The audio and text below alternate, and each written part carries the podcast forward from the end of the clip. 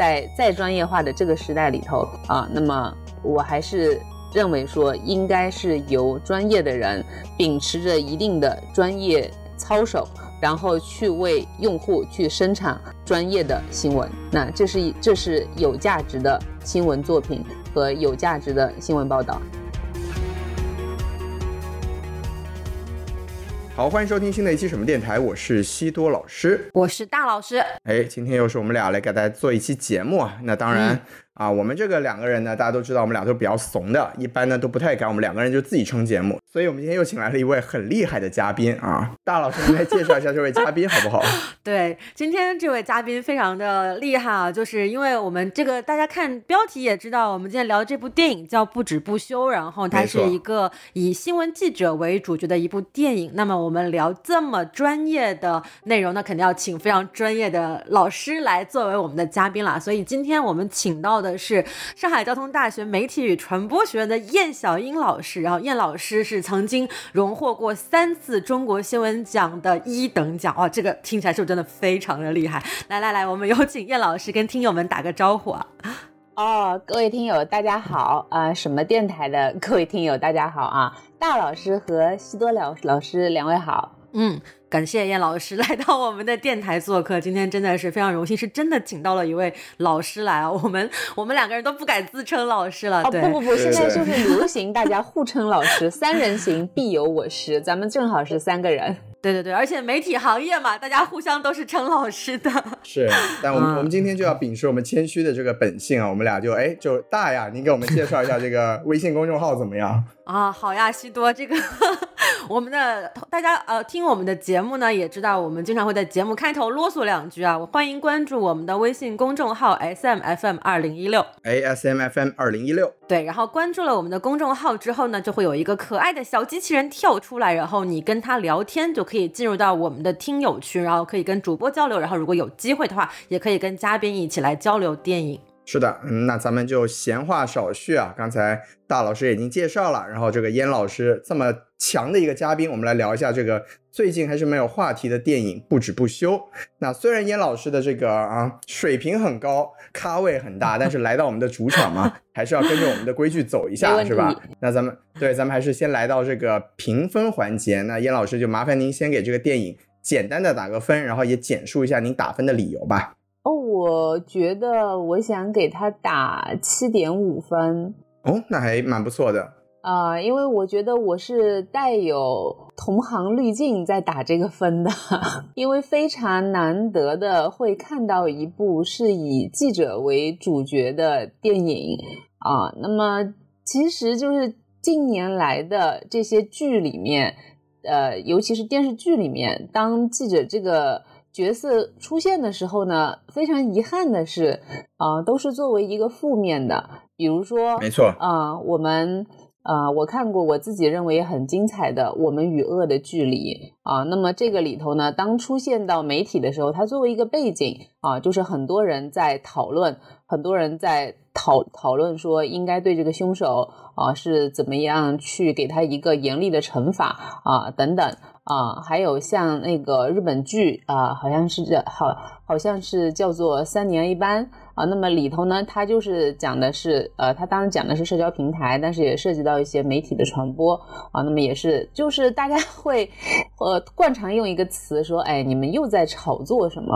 啊？但是不止不休呢，它是以啊，它以准确的说，它不是以整个记者群体作为它的塑造的形象，而只是我个人认为记者群体当中非常宝贵的一个部分，我们称呼他们为调查记者。啊。他是以调查记者作为他的主角来进行塑造的，那是我觉得在电影当中是很少见的。啊，就是以呃这个记者群体来进行塑造，所以我说我是带了同行滤镜去看这个的。啊，但是我我带了同行滤镜之后呢，我也没有给他超过八分啊，因为我我会我会感觉到是就是这部片子里面。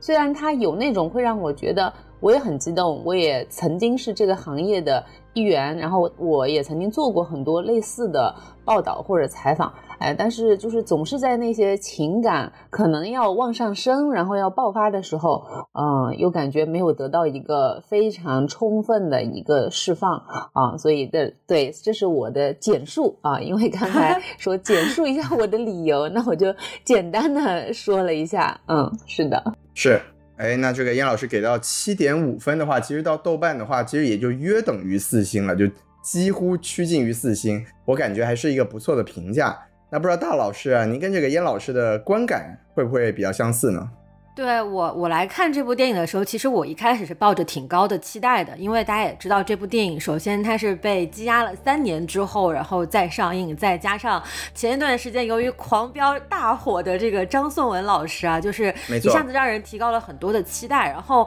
等电影上映之后，包括我自己在内，然后很多人也都会提到一个词，就是看到这部电影会有点失望。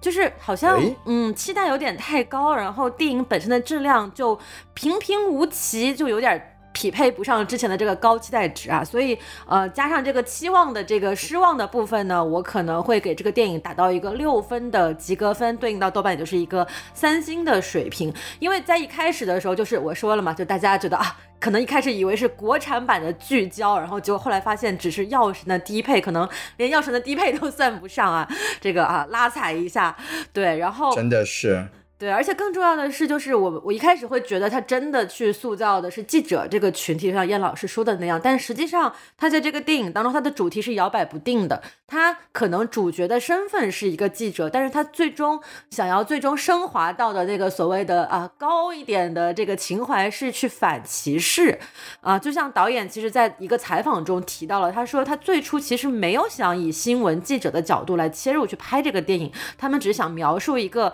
有精神。力量的人，那碰巧这个人是一个新闻从业者，所以是。这个，也就是从一开始奠定了这部电影，它并不是真正的去描绘记者群体的这样的一部电影，所以呃，在各种原因之下吧，就啊给他一个及格分，是一部还不错的导演呃首部作长篇作品，但确实一般，嗯，哎，看这个两位老师评价已经上算是有一点点的相似，但是又有一点点的不同，很有趣啊。这个我也简单的给个分嘛，就是这部电影呢，其实我比大老师，哎，我刚好夹在两位老师中间啊，我给个大概七分的成绩吧。就是其实我从我觉得从这个电影的质量来说，其实我比较认同大老师啊，就是他就是一个啊可能合格的啊这个电影的成色吧。但他确实在一开始给我们拉高了很多的期待，比如说他在这个二零年拍完的时候，就当时是什么戛纳呀，然后博啊是多伦多还是柏林啊？波多伦多吧。对，然后包括在这个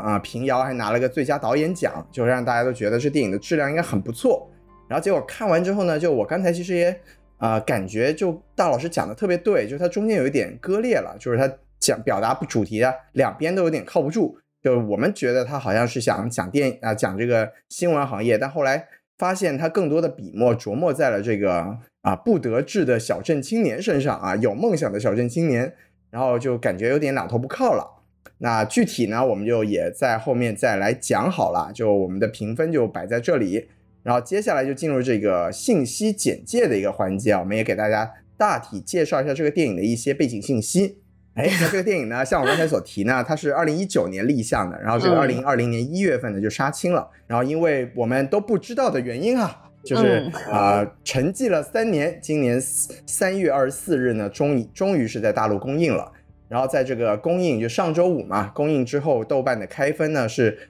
啊七点四分，然后目前是掉到了七点三，也是一个跟我们的评分基本上持平的一个成绩吧。比较接近，如果我们算平均分的话，没错，我们算出来可能刚好是这个分数。对。然后它的票房呢，就是它它在第一天的票房是有一千七百六十七万，那这是加上了之前的很多点映的一个成绩。像我和大老师在电影上映之前都是去看了点映的。那然后我记得它首日的票房其实是甚至没有过一千万，这和一开始的预期其实落差是蛮大的。然后当时这个猫眼专业版呢，首日预测的它的整体票房会来到一点三七亿，然后目前呢是也掉到了七千五百万左右。这是这个电影的一个基本的情况。那我们也简单的过一下这个电影的一些主创阵容啊。然然后这个导演叫做王晶啊，他不是香港人啊，是个山西人啊，是一个八零后，不是那个炮王晶，对对对，是一个一九八四年生人。然后这部电影是他的一个啊长篇处女作。他之前呢是一直担任这个贾樟柯的团队里的一个助手吧，担任过《天注定》啊、《山河故人》、《江湖儿女》的副导演。所以这一次呢，也就很理所当然的请到了这个科长来作为这部电影的监制。然后很有趣的是，这个科长在电影里面也啊友情客串了一把，一口山西话，真的是非常的有趣。然后主演阵容呢，其实啊也都是一些大家都还蛮熟悉的演员，比如说这个主演韩东的演员叫做白客嘛，以前是王大锤，大家应该看过的啊。哎，对，万万没想到白客演了主角，对，你瞧瞧，而且还是一个充满了理想的小镇青年。是的，对，万万没想到白客变成了这个样子啊！对，然后刚才另外一位这个比较重要的演员，就是大老师也提到了，这个强哥是不是？对，刚在这个刚在这个金海出事儿啊，就来这个北京当记者了，也是蛮有趣的。对，然后呢，另外这个电影的所谓女主角啊，就是这个小竹，但是戏份不太多，感觉。对，是这个苗苗，然后之前最有名的作品应该就是《芳华》的女主角了。然后演这个韩东的一个常年好友吧，演员是宋阳，宋阳应该也是国内的影迷朋友们还比较熟悉的一个年轻演员了。大老师补充了一点小背景啊，就是这部电影它本身呢，这个宣传海报里面是没有张颂文的，因为张颂文我们也知道，他虽然实力不错，但是在国内一直是处于一个不温不火的状况。然后也是因为这个，我们刚才提到嘛，这个狂飙火了，嗯，是的，强哥啊，终于是抢闯入了这个海报的首页，了不起，对，中年顶流，对，甚至是作为了这部电影后期就是一个宣传的主要的点，但是看来嘛，就是效果也并不是很好。对，我觉得这个。也是一种期待上的错位，就是一开始的海报上主角应该是白客跟苗苗两个人，然后后来最近大哥火了之后就改成了这个有点像师徒传承啊，然后什么老记者带新记者就是看世界，就是两个人两个男人背靠背的这样的一个设计，然后会让很多人误以为说张颂文在里面有很多的戏份，但其实他在里面的戏份也不是特别的吃重，然后形象也不是非常的明确吧，在我看来，所以。可能很多人在观影上也是这个方面会有一点点错位。嗯，我想说一下，就我当天去看这个电影的时候。哎，那场里坐的还是比较满的啊，我觉得上座率不错。一有我不知道为什么，因为我是周末星期五的晚上去看的啊。我其实当时还蛮吃惊的，因为我觉得说这个主题这个 IP 应该是不太讨喜的啊，没想到竟然有这么多人来看啊。当然我也看到了，就是网站上面对他一些评价，其实我也有这种感觉，就是他开头可能是他想营造出那种呃比较真实的，类似于纪录片的。效果，那么他还喜欢像比如说在那个在他开始用的一些镜头呢，非常晃，就那我看到有很多评价也在说，哎呀，这这电影晃得我头都晃晕了，确实有点那个意思在里头，嗯。哦，对，你看那这个燕老师已经开始。忍不住聊起了这个电影的内容了，那我们就在这里画上。的风格肯定也是师承自这个 科长，对，其实这就是科长的风格。嗯，对，哎，那咱们就不妨在这里就开始画上一条浓墨重彩的剧透线。我们接下来讲的内容呢，就会跟电影的剧情相关了。如果这个听众朋友们还没有看过电影的话呢，我们还是蛮。啊，鼓励你们吧，就是买票去支持一下这部电影的，因为像这个燕老师刚才提到了，这种类型、这种主题的电影呢，其实在中国，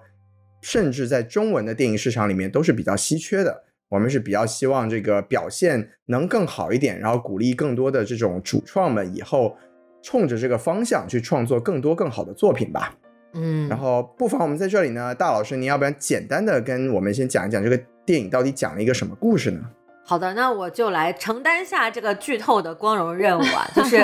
好的。这个电影的故事背景呢，其实，在二零零三年，大家可能有一些呃零零年、零零后之前的朋友们对这个数字应该会非常的敏感，因为零三年的时候发生了一件大事，那就是非典，对吧？是。然后对，呃，然后这部真是很熟悉啊。其中这个主角也提到了一句台词啊，来到北京一下火车，看到到处都是白口罩啊，这个剧情呃也也出现了。那我们回来讲这个故事的主线内容，就是零三年的时候，这个叫做白客饰演的这个韩东，他作为一个东北的小镇青年，然后他虽然是初中肄业，没有什么文化，但是他心怀理想，一心想要一腔热血，想要成为一个新闻记者，然后处处碰壁，最终呢是在这个张颂文饰演的记者叫做黄江的会慧眼识珠下，进入了京城时报，成为了一名实习记者。然后电影的前半段呢，主要就是在讲这个呃一名记者应该怎么做，然后这个黄江怎么样带韩东成为一名真正的新闻记者。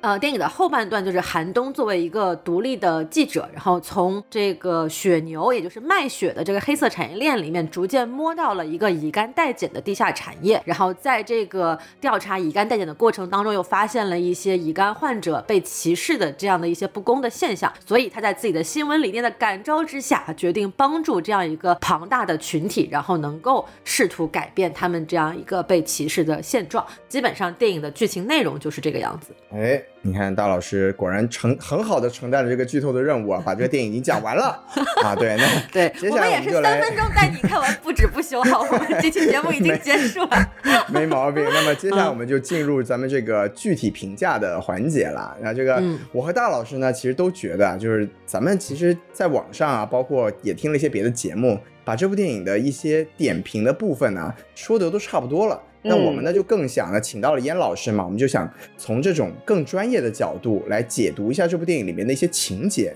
那我和大老师呢就觉得这个电影里面比较重要的一场戏呢，就是中间有一场这个撤稿戏。这个撤稿戏是把这个电影可以说是分成了两节，然后前后段呢是讲了一个可以说不一样的主题吧。那要不然大老师您先给我们简单的讲一讲这个撤稿戏到底是怎么一回事儿？对，然后大老师继续讲故事啊。对，就我再再回应一下前面西多老师讲的，就是我们今天这个节目不会太具体的聊这部电影，不是说我们觉得电影没有什么好聊的，而是说这部电影它。可能更可贵的地方就在于它所呈现出的这个行业背景和它的这个主题，所以我们会把这个内容提取出来，来跟大家一起来详细的聊一聊，然后回来说，然后我们自己觉得电影中最重要的一场戏就是韩东饰演的实习记者，然后他发了一篇稿子，然后这个稿子在当时。呃，黄江，也就是张颂文饰演的这个老记者，为他争取到了头版头条这样一个非常不容易的位置。但是呢，啊，韩东觉得说，嗯，不行，我这个稿子好像没有完全写完，没有达到我心目中理想的这个能够实现更大的社会影响力这样一个情况。所以他在排版发报的前一天，呃，凌晨临时到报社，然后决定说跟黄江老师，我要撤稿。然后两个人之间爆发了一些比较激烈的冲突，然后一些背景的故事呢，其实就是黄江在之前跟韩东进行交流的时候就提到过啊，你当记者不可以有太多的同情心，然后觉得说不要让你的感性影响了你的判断，然后包括电影前半段在他们呃很多新的实习记者进入报社进行参观的时候，也有借老编辑之口说出这个报印厂的机器一旦开动就没有人。可以去停下他这个印刷的这个发行的脚步。总之就是把这个撤稿这件事情烘托到了一个非常重要的程度。但是呢，这个电影恰好也就是在这个地方，我们认为它出现了一个很明显的一个断裂，所以我们就决定从这场戏来入手，然后请燕老师来跟我们讲一讲，就是您当时观影的时候看到这场戏是一个什么样的感受呢？啊，我其实这场戏对我来说印象也非常深刻啊。那么我先直接讲一下，我当时看到这场戏的时候呢，我是怀疑它的真实度的啊。哦，嗯，因为今天我想我们的啊，我们的用户群目前正在收听什么电台的？可能都是比较年轻的啊，那么我想讲一下，就是这一部呃不止不休，它的这个拍摄的，他想还原的，哦，我们会把它称为他想还原的那个时代是新闻编辑部啊，是有编辑部意志强烈存在的时代，嗯。啊，那么大家可以把它理解理解为它是一种新闻理想仍然被高举着，然后新闻理想的旗帜仍然在高高飘扬的时代啊。那么这这个这个时候呢，是呃新闻编辑部，嗯，我们会我们会认为说它是带有一定的理想主义色彩的。正是这些理想主义色彩，让记者们从五湖四海汇聚而来。正是这种理想主义色彩，让记者们不去计较说这份工作啊要熬多少夜啊，要付出多少的辛苦。也不去计较说这份工作的报酬其实并没有那么丰厚，是真的穷啊。对，是真的穷，而是仍然就是聚集在理想的旗帜下面。那么在那个时候呢，是对于说啊，这就像刚才大老师提到的，这个是因为我们现在其实我相信啊，我们的用户当中看报纸的。可能已经是零吧，啊，那么对于报纸这种产物呢，啊，我还是得讲一下，就是报纸，大家在报纸现在都是用来擦桌子或者是垫垫盒饭用的，对，垫盒饭用的，是的，而且这还是在有报纸的公司里你才能这么用，然后在很多公司它可能是没有报纸的，都已经见不到报纸这种东西了，嗯，对，所以刚才就那句台词，就是印刷厂的机器一旦开动。那么没有任何人能让它停下来，这个其实就是一种理想主义啊。因为什么原因会让它停下来呢？比如说，举个例啊，你曝光了一个大企业啊，那么这个大企业他愿意说，我买你一千万的广告，你能不能今天把这个版面撤下来？你能不能现在让印刷厂不要印刷？那么作为 newsroom 新闻编辑部来说呢，他的回答一定是 no 啊。所以这句话的意思是在这儿来理解的啊。可能这报社一年也就挣个几千万啊，但是对于说一份广告大单啊，那么编辑部的意志会告诉他说 no 啊，这个这个情况下，就是我我觉得首先要跟我们的用户去讲讲看的，就是这部电影呢，它的一个它所塑造的那个年代呢，或者说他想表现出来的一种精神叫做新闻理想啊，那么啊，这个是这个时候呢，我其实为什么我会觉得它不真实呢？那么大家就会想一下，在这个时候，我记得在电影里头，张颂文有一句台词啊，就是这个黄江老师他这个台词，然后就他他说，我现在你再说一遍，你要不要撤稿？然后而且他说，你知不知道一个实习生能拿到头版是多么不容易的事情？然后在。韩东跟他说：“我决定撤稿之后，他一把拽断了挂在韩东脖子上的这个实习记者的这个工作证啊。那么，其实这个动作呢，就表示在他的心里面，他认为韩东你这个人不配做记者，他也不想去了解是什么影响了你今天的决定啊。因为我们说。”就是看啊，不要去看他说什么，就看他做什么。那么从韩东的这个决定来看呢，啊，黄江老师就认为说你不配做记者，我已经提醒过你啊，那么不要让你的感情影响你的判断啊。可是我，可是因为他问的第一句问第一个问题，就这个老记者问的第一个问题就是你告诉我有事实错误吗？然后实习记者的回答是没有。啊，那么如果有事实错误的话呢，这篇稿件肯定要撤下来。可是没有事实错误，你现在要撤稿，那么从他的角度来看，从老记者的角度来看呢，就是感情影响了你，这是非常不专业的，也是作为说，啊，作为说像韩东这样的一个在他身上啊有很强烈的专业精神和新闻精神的老记者啊，他觉得说他不能容忍的东西啊。那么我再说一下。这个是我真实的编辑环境，因为我自己，啊，虽然我的我的工作长时常年的工作单位是电视台啊，但是我曾经在报纸实习过。啊，那么也是哦，并且我的部门呢，正好实习的部门呢，正好就是夜班编辑部，啊，那么当当就在这个晚上的时候呢，它的场景我觉得是还原的很好的，就是他的就一个很负责任的一个记者，然后他盯这篇稿件盯到了最后，编辑在排版的时候，包括他包括因为他就他得他得看着这篇他倾注了心血的这篇稿件啊。排到这个版面上，并且呢，在这种稿件当中啊，它不能够简单的按照说，一般我们写稿子呢，在我们新闻业务里面会有一个叫倒金字塔原则。那么简单的来讲呢，就是很重要的按照重要性排序递减，最重要的排在最前面。那么编辑呢，他在做版的时候呢，他会自然而然的，比如说排不下了啊，排不下了之后呢，他就会把那个尾巴越靠近后面的，那么重要性越低的就会把它剪掉。但是作为这个一个负责任的记者，尤其就是作为这个调查记者啊，那么他为什么要坐在编辑的身边呢？就是当最后要删哪一段的时候呢，他们会互相商量的啊，那么他不，他不肯让自己的稿件，或者说作作为黄江来说，他不肯让自己的稿件就是随便的被删掉一个尾巴，因为他觉得说在这篇稿件里头每个字他都是斟酌过的，所以我觉得就这个场景是很真实的。但是我要再讲的一点是，已经到了深夜的这个时候，在最后排版的这个这个时候啊，来决定说这篇稿件不上啊，是一篇是一件比较儿戏的事情啊。那么发生。发生这样的，如果发生这样的事件呢？啊，那么我可以这么讲，发生这样的事件呢，它应该就是一个事故啊。对，这要开天窗了。对，两位老师可以理解一下。那如果说你的这篇稿件有问题，是有多少种原因啊？那我们可以说，你可能有无数个机会，来阻止它出现在最后排版的这个页班里面。那么，当你最后在已经排版要上版面的这个页班里面，你最后决定说撤稿的时候，先不说你专业不专业的问题，你给在这个生产流程上面的所有人，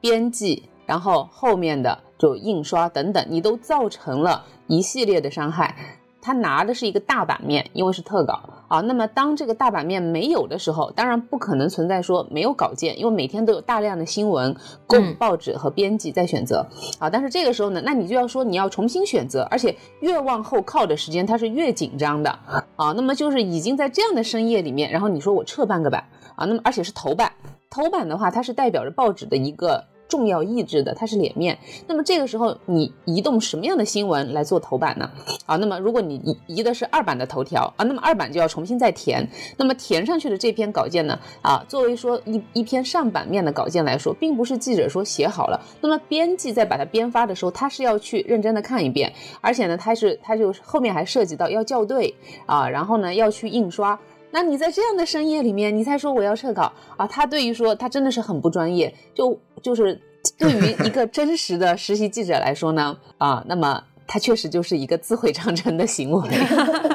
就是而且，嗯，就是感觉好像实习记者确实也没有这样的一个能力，说去我来我来决定说这个版我要撤，然后老记者说嗯行你要撤我就给你撤，好像这种事情也不太会真实在报社里面报社里面发生，但但是我觉得这个情节的设定呢。就电影本身来讲，我们也很好理解，就是它作为一个戏强戏剧冲突的点，它就是想啊，所有的电影说啊，我们要到最后一刻，比如说这个啊，《流浪地球》到最后一刻点火，对啊，然后突然之间 呃问题对，然后我们在这里最后一刻，然后撤稿，就是一个它是寻求一个戏剧张力的一个做法，但是这个做法本身其实是很伤害新闻记者这个职业的专业性和这个整个电影的情绪的一个连贯性的，因为在这个地方。他作为一场这么重要的戏，就靠情绪拍桌子、扯记者证这些这种动作带过去了。他并没有向观众解释为什么这个事情会引发这么大的矛盾，黄江为什么会这么生气，就仅仅是因为会呃带来印刷排版一系列的这样技术性操作的问题吗？还是有什么更深刻的原因？是说觉得你的情感影响了你的报道，这个事情你不应该现在才说？他都没有把这个点很明确的。点破出来告诉观众，然后白客饰演的这个寒冬就更更可怕了，他就连解释都没有解释，说我的想法是什么，我的自己的主观意志是我为什么这么坚决的要去撤这篇稿，他都没有在这个地方应该交代的时候把它交代出来，而是一笔带过。用情绪推过去了，我很同意大老师说的，这是这就是我觉得说，即使我带了同行滤镜，我仍然没有给他打超过八分的，就是在这些点上面呢，我觉得他没有讲透啊。就你既然是做以新闻呃以记者为你的塑造对象啊，可是呢，就是你而且你讲的是新闻专业主义，但是在你的全部的这个啊这些所花的笔墨里头，其实你并没有让我看到。他怎么去追求专业的啊？那比如说，我会希望看到说，不管是在啊前一个第一，因为他其实他在这个电影里面呢有两个重要的采访，就是两个事件啊。那么不管是在第一个事件还是在第二个事件里面呢，啊都没有去老记者也没有对新对新记者去讲去提醒他你该做什么，或者说你该怎么样去嗯体现你的。专业、你的准确性啊，那么他也没有，就他没有具体到业务上，你没发现吗？他们没有针对说某一个情节的，没有某一个情节的，就因为正好今天是今天在上课啊，那么也跟学生讨论到了一件事，一个一个话题，那么就是事实事实核查，而在整个这个，在整个这个片子里面，他对事实核查有讲到。就有讲到准确性的问题，但是他都很散啊，就就就我我就觉得说，呃，他没有把它讲得很明白，他的这个他的这个专业新闻专业，他呃，我们怎么去说这个行业啊？那么我打个比方来说，比如说我们很多人会喜欢看的美食，对吗？尤其是。日本的一些做匠人的美食啊，那比如说从寿司之父啊，那么当你要说他很专业的时候，你会怎么说呢？你会来，你会从就是他对于米的选择有多么的严格，那么他对于食材的选择有多么的严格啊，那么他在捏制的时候，他会告诉你说手的温度啊，然后米饭的温度啊等等啊，包括说蒸米的时候用的水啊是多少，就是你是通过很多这样的细节，而这部片子里面呢，恰恰让我感到遗憾的就是。我没有看到他对于新闻工作的细节的塑造，对他非常的潦草。他有试图塑造的部分，比如说在那个采访啊黑煤窑呃矿难的时候，他比如说啊我把这个衣服棉袄刮刮花，然后在地板上趴一趴，然后弄的是灰做旧一下，然后然后看到这个宾馆里面可能有这个奔丧的亲属，然后就是呃不着痕迹的混入其中，然后在那里啊就流出了两行眼泪，然后说啊节哀节哀，可能还有一一些这样的很很浮于表面的这样的一些呈现，但是对于这个记者行业的专业性以及他真正应该去做的事情就很缺乏呈现。那这个缺乏呈现带来的一个后果就是两个人物都立不住，然后让我们很没有幸福感。对。它在于它没有这样的细节啊，那么我觉得说这个细节呢，我们也很难去判断是在原型的故事里头是缺少细节，但是应该也不太可能，还是说他在艺术创造的时候让这些细节缺位了啊？那么我再打一个比方，我很喜欢看罪案剧啊，那比如说美国的 CSI 啊，那么它就是讲的是刑侦，刑侦现场呢通过大量的细节。啊，那么比如说怎么来确定说啊，就是尸体它是什么时间遇害的？那么它其中讲过一个故事，就是从寄生虫啊，那么这寄生虫呢，你是因为寄生虫的生长是有时间的，它的就每个形态需要呃一天两天，它它会进入到这个形态里头，所以就就是这就是细节，这个细节就让你看到说什么叫法律的严谨。啊，那么这就是法律的严谨，他通过生物科学来支撑，然后他找到最终找到了说被害者遇害的确切时间，由此可以去锁定，去可以去锁定这个犯罪嫌疑人。这其实跟我们做数学题是一样的，它有一个因为所以，就是它有一个颗粒度。而我会觉得说，在这部电影里头，它的这个颗粒度啊，就像刚才大老师提到的，他比较在意那种啊比较有情绪渲染的，比如说就是要求你把衣服搞搞破，你才显得像是一个。工地上的打工人啊，他有这样的一些这些看起来就比较花的啊，但是呢，就 我觉得说对我而言，但可能我的口味也不代表用户的口味，那我就是更喜欢说就这种因为所以逻辑性那么强的，就像寄生虫和被害时间上逻辑性很强，能够丝丝入扣的这种细节，这个是我觉得这部电影里面没有的，也比较遗憾。但是新闻它恰恰啊，嗯，对，就是呃。现代报业之父普利策啊，那么他曾经对他的记者和编辑，他说他们对他们写作新闻对记者提出三个要求啊，但是其实这三个要求是同一个要求，但是他把他他提的三个要求就是准确、准确、准确，所以就是大家可以理解，这个是对新闻的一个一个。非常核心的一个要求，而我在这部电影里面没有看到他是怎么去寻找这些细节。啊，就是我觉得比较遗憾吧，在这儿，嗯，哎，对，你看两位老师啊，燕老师其实一开始强调的是这个电影呈现的不专业，然后后来这两位老师也就分别表达了，就是没有细节、不具体。用情绪去代替了一些事实描述，这样子的一个啊，可以说是对整个新闻行业或者记者这个职业体现的不够好的地方。那我自己呢就觉得撤稿这场戏的一个很关键的点在于，他把这整部电影的叙事的核心给割裂到割裂成了两个部分。前半部分呢，其实就更像刚才大老师提到过的，就是导演王晶自己也提到的，就是我们压根儿就没有想从新闻的角度去拍电影，我们只是啊前半段嘛，就是在描述这个哎韩东这个人他自己是有理想主义的，然后他是有很有一个这个精神力量的，然后就去实现自己的梦想啊，成功的成为了一个记者。然后后半段呢，就是他当他这个故事跳到这个啊乙肝代检这个案件的时候呢，感觉上似乎他更想去呈现说，当时这个纸媒的这个黄金年代，包括刚才燕老师提到这个调查记者啊，就是这个哎。中国似乎从来没有存在过的一种职业，是吧？哦不不不，存在存在，他们 存在过，存在过。他们在今天也依然存在。待会儿如果有兴趣，我可以讲一下。啊，哎，对对，就是他他的后半段呢，就似乎更想呈现说这种哎调查记者对于改变世界是能起到一定作用的，但是他。撤稿这场戏，因为他没有讲清楚，就是为什么要撤稿。从专业的角度上来说，从这个啊事实描述的角度上来说都没有讲好，所以就给这个电影造成了一个很严重的重心偏移和一个前后割裂的一个问题。所以这是我自己的角度上来说，从这个电影结构的方面来讲呢，这个撤稿这场戏也是这部电影呈现可能问题最大的一个部分。嗯嗯，这个燕老师还有没有什么其他想补充的观点？嗯哼，没有了。我觉得你们看的都很到位。嗯，我我当时的反应也就是，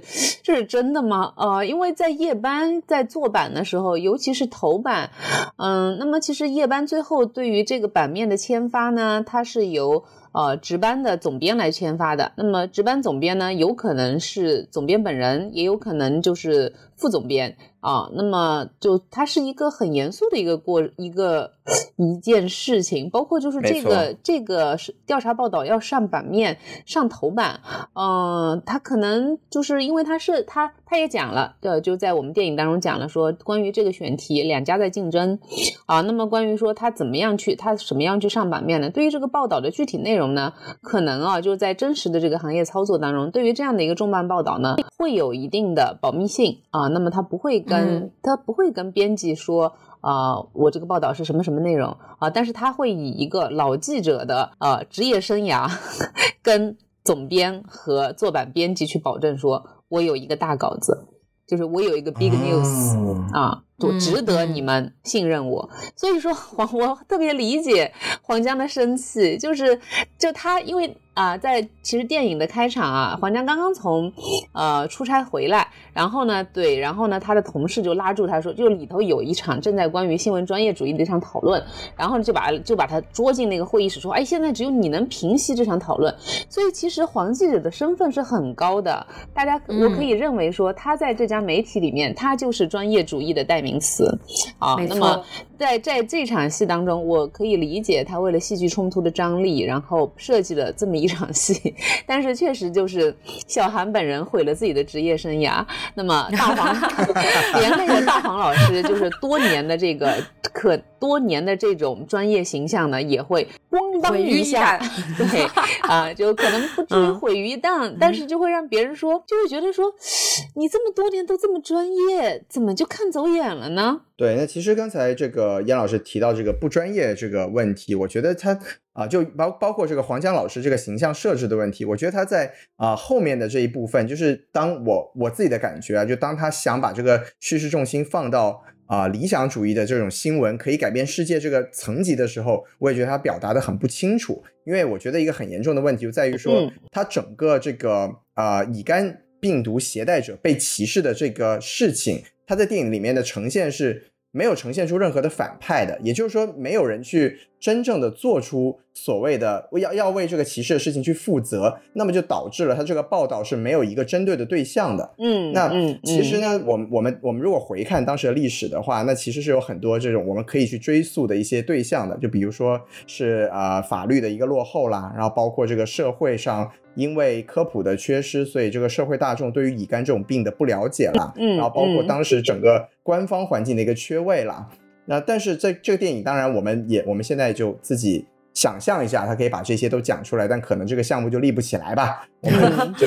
对我们我们可以这么去去为他去开脱，但是他电影呈现的问题就是，如果他把这些反派都不呈现出来，他反而就把这个黄江老师放到了一个好像有点变成反派的位置的感觉了。因为他的预设就好像是只要寒冬没有人阻止他，他把这篇文章顺利的按照他的想法一发出来，这个社会上的问题就可以被解决。而此时，就这个黄江这个老记者代表的这种什么老式的新闻新闻专业主义，反而就变成了一个横亘在这个寒冬和他改变世界的梦想之间的一个最大的障碍。我觉得这个呈现也是让我个人感觉还蛮不舒服的一个地方。哦，刚才在我们开场的时候，大老师也提到啊，曾经以为说它是聚焦，然后后来发现说，呃，可能是低配版的药神，然后最后发现说，可能连低配版的药神都不是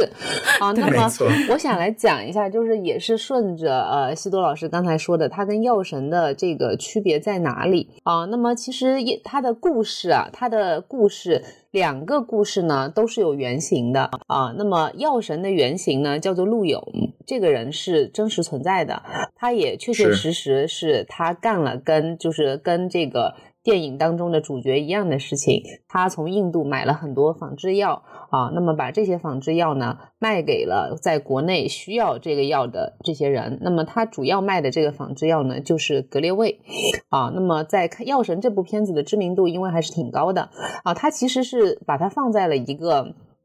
历史发展的一个环境里面来看这件事这件事情啊，那么为什么要去买这个印度的仿制药呢？因为这这种因为这种药呢，就格列卫这个药呢，它是用来治疗慢性粒细胞白血病啊。那么在这个药，它不是为治疗这个病而生产出来的，但是它确实能够治疗慢性粒细胞白血病啊。如果不吃这个药呢，慢粒的患者，那么他可能他会很快的进入到急性期。啊，那么就会像我们所了解的白血病发生那样高热啊，然后人就是多脏器感染，然后很快会死亡。但是格列卫它的效果呢，它可以你们可以理解为它类似于高血压的药物，你只要就是这个慢粒的患者每天服用格列卫啊，那么慢粒对于这个患者来说呢，就是一个慢性病。它可以延长你的生命，延长现在已知的这些患者延长十几年、二十几年都有。啊，那么并且呢，这个药呢，并不是说当时中国造不了，因为印度能造，为什么中国不能造？它其实涉及到药物的知识产权保护啊，所以当时印度呢，它它造了这个药，通过它国内出台法律的方式来破解这个知识产权保护啊。那么它造了这个这个药物，我们不去讨论它的这个它的做法的这个呃正确程度，但是就是陆勇这个事情呢，也是有。原型的，那么我们回到说，今天我们说不止不休，它也是有原型的啊。那么它的原型呢，也是一位记者啊。那么这两个事情，那我们可以，我们可以，我把它做一个比较。我觉得说药神的这个故事啊，它的张力是很强的啊。那么比如说刚才你提到了，你提到反派，我们倒不是说反派，我不，我是认为说在药神这个故事里头，我换一个词来形容它，它把后果体现的淋漓尽致，就是那个。叫做王传君的演员，他所演的那个角色啊，那么他是协助。就是他是协助主人公当中是他一开始他是被他是买药的人，那么后来他协助他一起去卖药啊，那么当当这个药不可获得的时候呢，他最后出现的他最后出现的就中间他吃这个药吃印度这个药，那么还有他俩就是在王传君的家里面，然后两个人喝酒，那么王传君很高兴说他可以等着看到他自己的孩子长大成人，那那么当王传君最后一次出现的时候呢，是在病床上面，就是他已经快死了。因为没有这个药，慢粒的患者就是这个结果。所以说，我会觉得说，药神他不是不是说反谁是反派的问题，因为药神里头也是一样的，谁是反派？法律是反派，对吗？药厂是反派。法我我觉得说，如果你一定要说反派的话，法律不让他卖这个药，法律判定。卖这个药是错误的，所以这不能叫反派，但是他把后果展现出来，而这个后这个后果是让我觉得说戏剧张力非常强的地方啊。那么反观在不止不休里头呢，就我们看到说同样是同样是一件一件事情的后果啊，那么这个后果呢，我会觉得说他没有得到充分的展示，他们的这个后果是，当然两个是两个事情的程度不一样，一个是歧视。不一定会死亡，不一定会死人啊。一个是就是得不到有效药和那个呃救命药，因为这个药就是定位就是救命药，得不到救命药可能会死亡啊。就是它它程度不一样啊。但是呢，我但是它对你说它对人的影响，那也有在歧视这一端也会有很强烈的啊。可是，在电影的处理里头呢。呃，他用了一种就我至今不是很理解的方法 来呈现，就这种歧视，就是就他没有把这个故事，他没有去完整就去体现一个受歧视的一个故事。那么他顶多他顶多体他体现的最完整的故事，就是在于说啊，这个呃我呃白客饰演的这个主角，他的童年好友，他因为感染乙肝，所以呢他找不了好工作，然后呢也是他进入他进入到研究生的复试。之后就会被刷掉，那又怎样呢？就是很多人，就像他的台词里面自己说的是，就这个就是这个叫在剧里面叫张博的人说，行，我回去，对吗？嗯，对，就感觉不是特别严重的样子。对，你会不会就觉得说他好像有退路一样？对，你会觉得说，那你就回去呗。就是这种歧视，它其实是我想说的，说不是这种歧视不严重。这种歧视很严重，然后它真的改变了很多人一生的命运。可是这个电影没有，它没有把这个歧视用我们我们说在电影里面的戏剧化的方式呈现出来啊，它没有把它呈现出来。这是这个电影它有一个试图展现这个歧视的广泛性和严重性的做法。其实刚叶老师太客气了，就没有说没有关系。我们讲到这里已经可以随随意剧透了，就是。他在电影中用了一个伪纪录片式的拍摄手法，让很多呃看似路人的人或者受访者的这个人这样的方式来讲述说，哎呀，我我得了这个病，我检查出来有这个抗体，然后很痛苦，然后家人也啊看不起我，朋友也抛弃我，然后我生活的怎么怎么样，我不敢说。他有这样的一些片段的穿插，然后他试图用这样的方式，再结合张博这个人他所遇到的故事，两者结合来讲这个。呃，乙肝病毒携带者被歧视的现状，但是我们看，就是我们的感受，就是一开始，首先这种呈现方式会让人稍微有一点点摸不着头脑，就是在他前半段着重笔墨去讲新闻记者这件事情的时候，你会不知道，嗯，他他这些人是在讲什么？他们是有什么病啊？他们是艾滋吗？还是什么病？你不知道。然后后面呃，慢慢的把。这个卖血，然后乙肝代检这条线揭露了之后，你才啊明白了，就之前受访的那些人，他们是乙肝的患者或者是病毒携带者，然后他们在讲述自己的故事。但是我很同意燕老师讲的，他就呃用。口述这样的方式可能会让人觉得更像一个新闻的呈现方式，但它没有那种通过剧情或者人物命运被深刻改变这样的一种戏剧的创作手法，让让让人感觉到更有张力。就比如说张博这个角色，如果说他的命运改变更深刻一点，那他可能可以代表着这些啊一亿。乙肝啊，携被携带者的这种一个命运，但他也没有，所以嗯，就让人有一点摸不着头脑。他在这个地方想要表现的东西是什么？然后就跟药神确实形成了一个还挺鲜明的对比的。就你会觉得他，你能理解这个事情是一个大事儿，但是这是你的一个理智的理解，而他并不是通过调动你的情绪 来让你理解。对，然后然后加上这个，刚刚修老师也提到了，他后面去着重来呈现啊，记者试图为这样的一个群体发声的一个剧情创作故事线上的改变，就让呃整个电影的剧情让人觉得啊，好像又有点转向了一个他前面并没有做很好的铺垫的一个更高，然后更难把控的一个方向上去。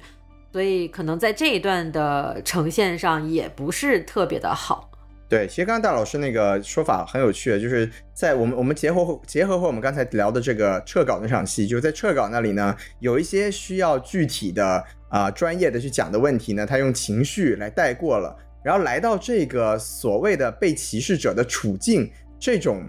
我们本来应该拿出更多的情绪来呈现的地方呢，他又用一个嗯怎么说？可能是创造年代感的这种方式，就也是轻飘飘就带过了。就是该去讲细节的时候讲情绪，该讲情绪的时候情绪又缺位了，就只能说是这个啊，是不是导演手段还是有一点点稚嫩啊？稚嫩了一些。对，嗯，是的，是的。在这两天我也看了一些对导演王晶的采访。那么他其实说他他曾经有过一个表达，他说他不是按照新闻系的拍法来拍的，新闻系就是戏剧的戏啊，不是我们说专业的这个新闻系。他说他不是按照新闻戏剧的这个拍摄方法来拍的，所以呢，他可能是想用此来以此来解释说呃，来自于，毕竟他，毕竟报道他的这些人也仍然是记者嘛，对吗？他可能是以此来回应说，他对于新闻这个行业和记者这个行业理解的不是那么透彻，因为他说他竟就不是按照说啊，这是一个关于新闻的故事来拍摄的，啊，那么就，但是他也没有说他是按照那是什么类型的故事呢？对这部电影，它就是类型很不明确，它好像又想做一点商业的尝试，然后又有一点文艺片的表达，然后就有点，毕竟它也是第一部长片处女作嘛，我们也可以理解。但是从我们开场的时候说，就是那种晃啊晃的镜头，这个就是科长的那个非常文艺化的 表达，对。是的，是的。其实关于聊到这里，我觉得关于电影剧情本身出发所能够带来的这个延伸的内容，我们就聊的差不多了。然后今天这个燕老师嘛，作为三次中国新闻奖一等奖的获得者，就我们确实要抓住这个难得的机会，要来燕老师跟我们再好好聊一下，就是您作为从业者的时候，这个电影中呈现出，因为我刚刚主要在吐槽吧，这个电影中 有没有呈现出哪些让你觉得？比较真实或者是比较亲切的新闻从业者的真实的状态的这样的一些地方呢？啊，那我想先请问两位老师。就是让你们各用三个词来形容你们对记者工作的理解，就是对采访工作和记者工作理解，用三个词，你们会用哪三个词？哎，西多老师，这个这个我熟，这个电影中也出现了 啊。这个张颂文问了那帮实习记者，你们认为心目中的记者是什么？来来，西多老师作为西多老师考察你的时候到了，三个词啊，你你突然 Q 突然 Q 到我了，对你你你来形容一下，就你现在你理解中的。呃，记者的这个工作啊啊，那么你用三个词来形容，他应该是什么样子的？哎，贫穷，贫穷还是贫穷啊？没有了，这个是瞎说的。这个，好，那么大老师呢？啊，真的吗？你要不要要不要再好好说一下？除了贫穷之外，还有什么？没有没有关系，这个大老师您可以先表达您的观点啊。啊，我也需要思考一下。就是作为一个呃十几年前的这个新闻专业的学子啊，我现在对这个老师讲授的这个新闻专业已经遗忘的差不多了。但是从我自己的个人角度来理解这个记者工作的话，肯定在我看来啊，最重要的肯定还是真实，然后客观，然后。多角度吧，就全面，就比如说，可能一件事情，它不是只从一个群体涉涉事群体的角度来去考量，可能要多方的去从不同的 A、B、C、D 很多面来讲述这个事情。对，应该就是这样三个词。大老师很专业，嗯，相当专业呀。嗯，呃，那西多老师还有补充吗？对，其实其实我觉得是说真的，我觉得大老师讲的跟我想的差不多了。我觉得可能要增加一个的，就就是我觉得，因为我们毕竟都。呃，还是有过新闻理想的人嘛？我觉得还是可能会更加的希望说，哪一天我们还可以看到新闻能重新回到那种当年还有所谓的第四权的这个功能的那个时候吧。所以就觉得还是要有这样的理想主义和社会责任在，可能是对这个新闻采写的一个很重要的呃想象和期待吧。嗯，那我分享两个点，就是我在看这个电影的过程当中，我觉得会对我特别有触动的。但这个是跟职业生涯有关，两位老师未必就是在这个点有触动，然后我们的用户也未必在这个点啊。那我先讲一下，就是第一个点呢是第一个故事，第一个故事呢，他们去采访的是一个发生了严重事故的一个呃采矿场啊。那么他们是矿难，对矿难的这个现场呢，他是接到了一条线报。啊，那么他当时呢，就他当时呢和另外一个记者发生，就是黄江和另外一个记者发生了争吵。他说啊，给我要去报道，他值得头版啊。然后呢，他就带着小韩啊，就这个实习生韩东就出发了。那么他们在他们选择的这个出发方式呢，是在深夜里面，然后他们租了一辆出租车。几百公里的路开过去，开到那个啊发生了困难的这个现场啊，那个点让我特别触动，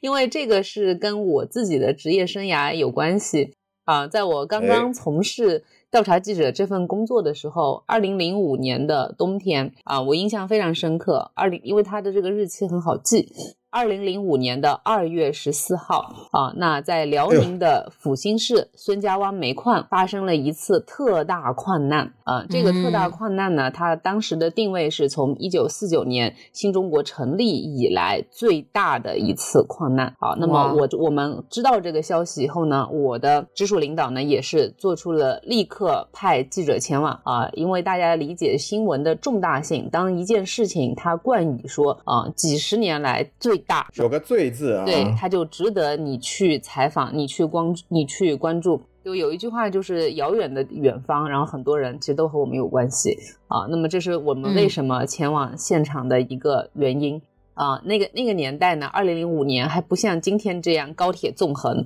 啊，长三角交通交通圈一小时直达。对，事实上呢，我们做出这个决定的时候，立刻出发。那么我们先抵达上海能够飞抵的地方呢，飞抵的地方就是辽宁的沈阳。那么到了沈阳之后，怎么去前往阜新呢？啊，那么就是用的这样一个方式，也是黑夜里面的一辆出租车载着我和摄制组啊，那么就我们在那个寒冬腊月里边，路边满是大雪的那个天气里面，司机都很诧异，说你们自你们为什么要在这种夜里连夜出发，然后呃夜里面在这个大雪天里面，然后去赶路，其实是不太安全的。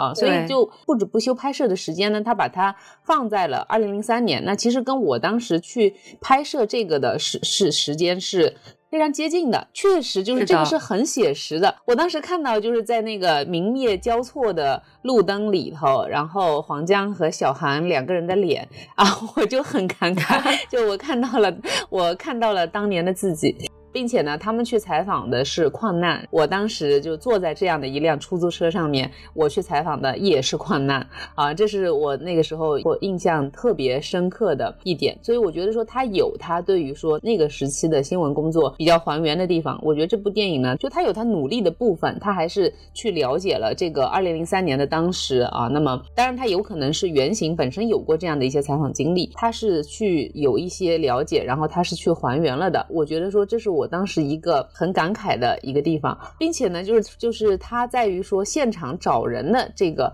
确实啊，对于说电影里边不止不休，他所拍的这个呢，它是一次被隐瞒的矿难。那么其实这个呢，在那个年头，就二零零三年左右的那个时候呢，是煤矿的矿难比较高发啊。为什么呢？因为那段时间呢，就是这个煤矿经济非常发达啊。那么它就是挖煤呢。挖煤的这个生意呢，可以理解为是它被称为黑金、黑色的黄金啊。但是呢，就是那个时间呢，也导致了安全生产啊，就比较容易被忽视啊。那么那个时候呢，矿难呢就比较高发，因为在井下的话呢，它是会有比较多的这个瓦斯气体的产生啊。那么它也是要专门有这个，他们在井下有一个工种叫做通风员啊，就负责通风的。井下是要定时通风的。啊，并且呢，因为它一直一直不断的挖掘，它会产生瓦斯啊。那么这个瓦斯呢，它是有浓度控制的。如果超过一定的警戒线浓度控制呢，就必须通风。而且这个时候大家可以理解是，你不可能是一面通风一面继续挖。那这个时候就像我们小时候做过那个数学题，一边放水一边流水，对不对？那你什么时候能够达到安全效果呢？啊，所以呢，在这个通风的时候呢，它是要停工的啊。那么我刚才也有讲到说，那个时候就是挖黄挖这个挖煤矿啊，就是挖黄色的黄，就是挖。黑色的黄金啊，所以呢，就是这个安全生产呢，大家总在擦边儿啊。那么就是说，哎，那我能不能就是，但是就是警戒比较大，比方说警戒线是一百，哎，那一百它好像也没出事儿啊。那么我们要么再提高一点，我们再挖一会儿，一百十啊。但是其实为什么警戒线定在一百？那就是那个就是一个阀。啊，那么你一旦超过了那个阀呢，出事故的频率就会大大的增加，啊，所以说在那个在他所电影所拍的那个案件的呃，这不不这个这个矿难的这个时间点上面。确实，就是那时候的，在发生这个矿难，煤矿的矿难是挺多的。那么也确实的社会背景，嗯，对，也确实是，它是在这一块上，我觉得它是比较写实的啊。那么也确实有一些煤矿呢，是有一些煤矿呢，就是胆大妄为之徒是有的啊。当时就是新华社就曾经做过非常轰动的这个这个报道，凡是矿难，它的情况呢就是瞒报啊，因为这个是就。也他瞒报呃，如否则的话，他要负责的，而且是非常严重的刑法责任。对于说这个矿场的这，对于说这个矿场的负责人来说，哦，所以呢，他就他就进行了瞒，他就进行了瞒报。没有，就就所以说这个电影在这个不是那么重要的案件上做出来的一些细节呈现，比他想重点呈现的那个案件做的要更加的好。也不是说不那么重要，就是之所以我觉得这个 矿难的部分能呈现的这么真实和细节，那还是。就是拜依托于我们的科长是山西人，对吧？有这个关系。从小生活在这个环境里面，非常的熟悉其中的一些套路。大老师，我觉得你找到了一个重点。在身为一个中国煤炭产业最为发达的省份的人啊，那么关于说这个矿难和这个瞒报呢，他确实他会比较熟悉啊，对，深有体会吧？应该他他可能就是会比较熟悉这一块，所以我。我觉得这块的还原度很高，就让我有了那种就是身临其境的感觉。包括说他他所体现的一个就是记者的那种突破突破能力吧。这个突破能力就是你上哪儿去找家属啊？那么就看这个小县城里边。哪家宾馆意外的住满了？在这个，在这，在这种呃，既不是旅游地区，然后又不是旅游旅游季节的时候，哪家宾馆意外的住满了？那么他可能就是住的就是这些，对，住的就是这些来领赔偿金的人。对，这个地方其实还是在电影的前半段嘛。看到这里的时候，我还觉得，哎哎，有点东西啊。这个这个小技巧和这个呈现还挺真实，而且挺有想法的。嗯，看到这里，我觉得还是嗯，而且尤其是这个张颂文老师，非常自然的融入了这个默哀哀悼的人群当中。对，但是你有没有发现，他又有一点，就是他讲的前面都是这个过程，对吗？就是他们他们怎么去找到说这个这些家属住的这个宾馆。对，那在这很重要的，我会很关心，从我的角度来说，那么就是他。他这个很重要的这个，他只有了一个镜头，就是在他们回来的，还是坐，当然还是坐出租车回来嘛。他只是在回来的这个路上，他用了一个镜头来交代，在回来的这个路上，抱着这个在出租车上抱着电脑在写稿子，啊，然后写了稿子以后呢。然后就突然之间就下一个场景就切换到说他们都在吃饭喝酒，大家都恭喜他说啊又做了一篇好稿，对吧？然后而且告诉他说你拿了最佳报道呢，你自己不知道吗？装，你接着装。对 对，就是这个事情呢，又让我觉得觉得他又浮于表面了。他这个成稿，他他体现了一个采访的一些呃小花活，但是其实真正的成稿过程以及记者在其中。做的一些思考，好像他就没有呈现出来啊，在这个电影当中。那那还有一个问题呢，就是小韩就能把这个稿子写出来吗？对不对？嗯。那在这个过程当中，你的这个你的这个床帮带，你是怎么体现的呢？啊，为什么？那到底小韩，就我就想知道说，因为之前小韩出场，他就是说他他跟所有的人都说都说的是，做记者一定要读过本科吗？我会思考就可以。哎，但是在这个案例当中，他思考了什么呢？没，不是他思考的呀。黄江把他领到了那个现场，对吗？黄江给了他一支录音笔，让他塞在他的袜子里面，然后让他去接近当事人。他思考什么了？嗯嗯，他只是袜子的号比较大而已。对，他的人生经历，他的他在应聘的时候跟。报社的领导们说的，我会思考，我有来自于社会基层的一些生活经验，我可以去思考。那这个思考在这个稿子里头，它体现出来吗？所以它在这里，它出现了一个逻辑不连贯，而这种逻辑不连贯，我觉得在电影当中是很要命的。因为电影的你在你这个集中观看，电影是一种仪式，那么就是它的这种逻辑不连贯，其实在这个仪式过程当中会被放大。那你任何的不连贯，否则我们可以想一下，不就拍个电影吗？那么多钱，而且都不是都不是新闻，都不是纪录片，你都是写好了本子，哎，为什么还有人能拍好，有人不能拍好啊？那么其实就是你创作的这个逻辑设置当中的你的啊，第一就是你符合常理的地方，还有就是你的戏剧冲突你有没有营造好。那他在这个地方呢，我觉得又是一个明显的断裂。对，而且这个其实我跟西多老师在看完电影之后，我们也有讨论，就是说韩东这个角色，他的设定就是一个很。很浓烈的这个理想主义色彩，很很浓烈的一个人，而且，但是我们不知道为什么他有这么强烈的理想主义倾向。然后他之前在电影当中也写了说，哎，我报道过我们家乡的什么化工厂污染这样的事情。对。然后黄黄江说，哎，你稿子写的很好，我给你置顶了。但是他在之前的这些经历当中。遇到了什么，他有怎么样的经历和改变，怎么塑造成了他现在这样的一个形象，这些我们都不知道。其实这些背景故事如果交代了的话，可能会对这个人物有一个很大的提升。但是反反反而恰恰是这些地方，然后电影中是缺失的。整个人他看起来非常的木讷，他并不像一个我们看起来很灵活，然后很能随机应变的这样的一个记者形象。他就是啊，我就是要去，我就是愣头青，一腔热血，我就是要做。然后我们也不知道他为什么要这么做，他到底这么做的原因是什么？他究竟怎么做了，然后做对了，我们都不知道。对，就在这个地方，嗯，是不是忍不住忍不住要打断一下两位老师，又不小心滑向了这个对电影吐槽的这个环节啊？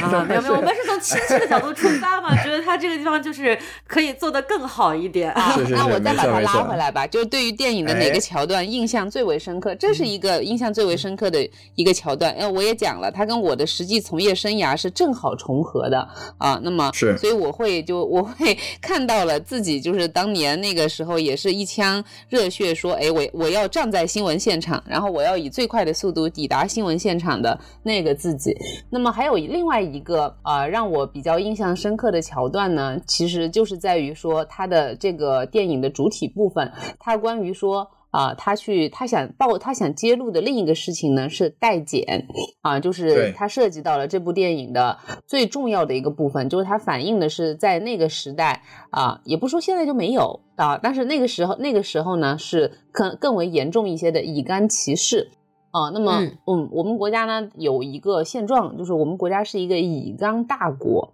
啊，就是就是带菌者，带菌者呢，在当时他的原型，就是这篇报道的原型，他所写的那篇报道里头呢，就是一点二亿人的反歧视主张啊。那么在那个时，在那个时候，二零一三年的时候呢，就有一点二亿人是携带携带或者是已经发病的这个乙肝的，受到受到这个乙型肝炎的危害的这些人啊。那么。在这个过程当中呢，就他又设置了一个冲突，在这个电影里头，就是小韩这个记者，他呢是他要去揭露就代检这件事情啊，因为你为什么要安排，为什么要安排进行入职体检啊、入学体检啊啊，这是一个规定啊，那那那是要验的是你这个人，但是呢，你如果是你找别人去代替你去抽血呢啊，那么这就是涉及到一个可能。首先，它是一个非法的事情啊，那么对啊，所以他想去揭露它，它这就包含好几个环节，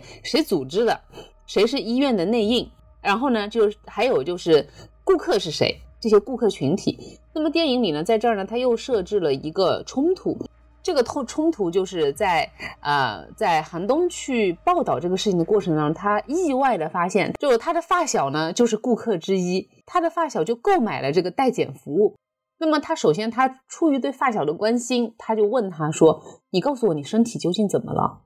啊，那么接下来呢是，然后然后接下来呢，在电影花了很多笔墨来展现他的发小就不理他了，而且呢，他的发小最他的发小最后就是在以一种感情爆发式的一种呃宣泄，跟他说：“除了代检，我还能干什么？我是一个大学毕业生，但是我找不到一份好工作，因为我入职的时候需要体检。”只要查出来我有乙肝，他们就不会雇佣我。然后我想，我想，然后我想考研究生，我想再继续就就是让我的人生过得更好。可是我每次分数我都我都达到了，但是只要我去体检，他们发现我是乙型肝炎的携带者，他们就不会录用我。然后呢，他以一种宣泄式的一种表达说，我能怎么办？然后电影在这个地方呢，他就塑造了说寒冬陷入的这种挣扎和纠结当中。那么他就他就开始，呃，电影就开始用了很多笔墨表现他的犹豫，他这个报道到底要不要报？啊，这在在这儿呢，我是特别有感触的一点是，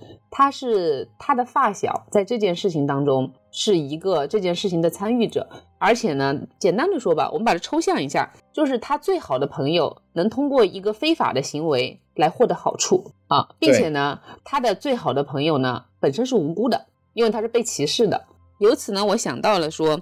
我曾经呃策划过的一个报道，也是一个比较轰动的一个报道。我们调查的是地下卖卵和非法代孕的这个产业链啊。那么我们在这个报道呢，也是在做的过程当中呢，去执行这个报道的记者，类似于韩东这样的角色啊。那么他曾经在在编辑部内部。啊，也陷入了一些类似于寒冬这样的一个思想的呃反复的一个辩论的过程当中啊，因为他在对他在去他在去探访和去挖掘这个新闻的时候呢，他接触到了很多夫妻啊，那么这些夫妻呢，他们有很多人是已经试管婴儿做了好几次啊，都失败了，他不具备生孩子的。就就这种可能性了啊，但是他又很想生一个孩子啊，这个是不是也很好理解呢？他想他想有一个自己的孩子，那么他们就陷入了一个死局，甚至他们的婚姻可能也要完蛋了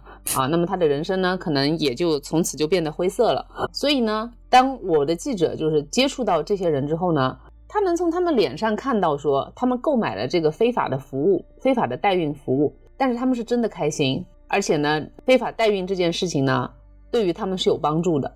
那么这件这个事情就就类似于在代检这个这个问题上面，就是一个本身无罪的人，他购买了一个非法服务啊，那由此呢，就是对记者产生的一个冲冲击力啊。记者当时就是思考着说，那能让代孕合法化吗？哎，那两位老师，我又想问一下，就是这个问题该怎么回答呢？能让代孕合法化吗？对，我觉得，我觉得这个这个问题其实也真的是，不管不光是这部电影吧，可能也是我觉得看完就是很多的新闻事件之后，最容易联想到的一个问题，就是说，哎，我们好像有一群无辜的人面对了一个不公的现状，他们用了一些比较非法的手段，获得了他们原本应该有的这样的一些权利，或者是呃生活。都好，就反正就是他用了一些非法手段获得他原本就应该有的一些东西。那这种情况到底应不应该去批判呢？应该批判谁呢？是批判这些购买服务的人呢，还是去购买这个非法服务的提供者呢？就好像我们经常会说，没有买卖就没有伤害。那就有的时候伤害已经发生了，这个买卖我们怎么去判断它？其实这个我自己也是非常纠结的一点。就嗯，如果我是一个实习记者，面对这样的一个情况的话，我可能也会有这样的想法，就是，哎，那能不能有什么其他的合法手段，让这些呃患者能够不要被歧视，让他们找到工作，能让这些夫妇能够拥有他们自己的孩子？我我是真的没有想到一个很好的解决方案。不知道西多老师作为一个啊新闻法律兼修的这么一个 这么一个人啊，你你有什么看法？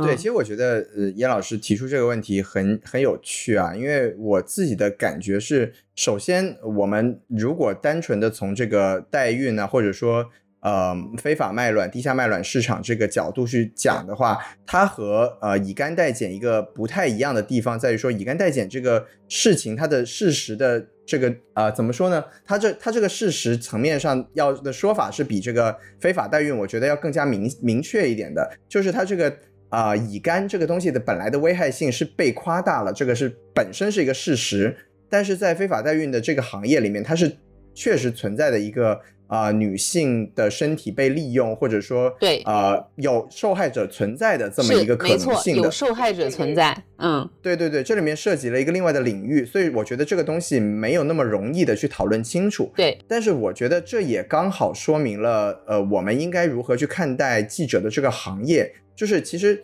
呃，本身报道事实这件事情它是没有错的，但是在报道事情之外，我们怎么样去把这个行业的一些现状给剖析清楚？我们怎么样在报道之后啊，去试图对现有的法律或者现有的一些政策进行干预或者影响？这个我觉得是作为媒体行业应该去考虑的事情。啊，那如果说我们只是单纯的去呃，像就我觉得这个电影它里面也是这这么一个没有讲清楚的地方吧，就是我们单纯的去报道这个事实，它只是停留在此吗？还是说我们对这个报道事实之余，还有一些别的期望和想象？我觉得黄江这个人物的塑造本来是可以往这个方向去发展的，但是他就。很单纯的在撤稿那个事件上，用一个非常非黑即白、情绪化的表达，把这个表达的可能性给割给割断了。对，所以就这点上来说，我觉得还是啊，我没有说回吐槽回电影了，就是说他他没有真的好好的去把媒体或者记者的这个行业或者说理念去表达清楚。啊我觉得他其实有呈现的。有呈现出一种理念了，就是也是借黄江之口说出来的嘛。他说：“我们做记者的改变不了什么，你只要把事实记录下来就好了。”那我觉得刚刚新老师提的这个点，就是说，除了记录事实本身之外，我们有没有可能去向一些现状进行发问和质疑？嗯，那我觉得没燕老师燕老师提到这个代孕和非地下卖卵的这个案例，其实可能也是就是很多呃实操过程当中记者本身会面对到的一些情况。但是我就要问一个问题啊，嗯这也是就是我对这部片子当中一个很大的不满，包括就是说我们在报道的时候，那么是不是因为这个非法行为当中倾注了很多的同情，你就可以不报道它是非法行为呢？我个人认为是不可以的。嗯，我也我也觉得是，就非法的就是非法啊。对，而且我认为说这不是非黑即白的。我认为，我我认为说，在这个事情当中，他为什么不可以做连续报道呢？他为什么不可以先报道就这个非法产业链的存在，然后再去报道这个非法产业链为什么存在？就没错，这两件事情是完全对立的吗？不是吧？我觉得，他完全不需要撤稿，对，所以我觉得直接釜底哎抽薪了。这是我当时的一个，就我这是我当时的一个触动，因为这真是这又和我的新闻业务重合上了。那么刚才西多老师也已经讲到了，当时对于说记者回来以后提出的这个疑问，说代孕能合法化吗？因为我真的看到他帮助了很多人啊。那么我们在编辑部内部呢，我也让大家去广泛的讨论，因为你不能直接告诉记者他是执行人，他的他的观念他的观念很非常重要，所以呢，我们需要嗯开展就是真理越辩越明的讨论 啊。那么那么嗯就像刚才西多老师存在的，他是有事实的受害者存在的。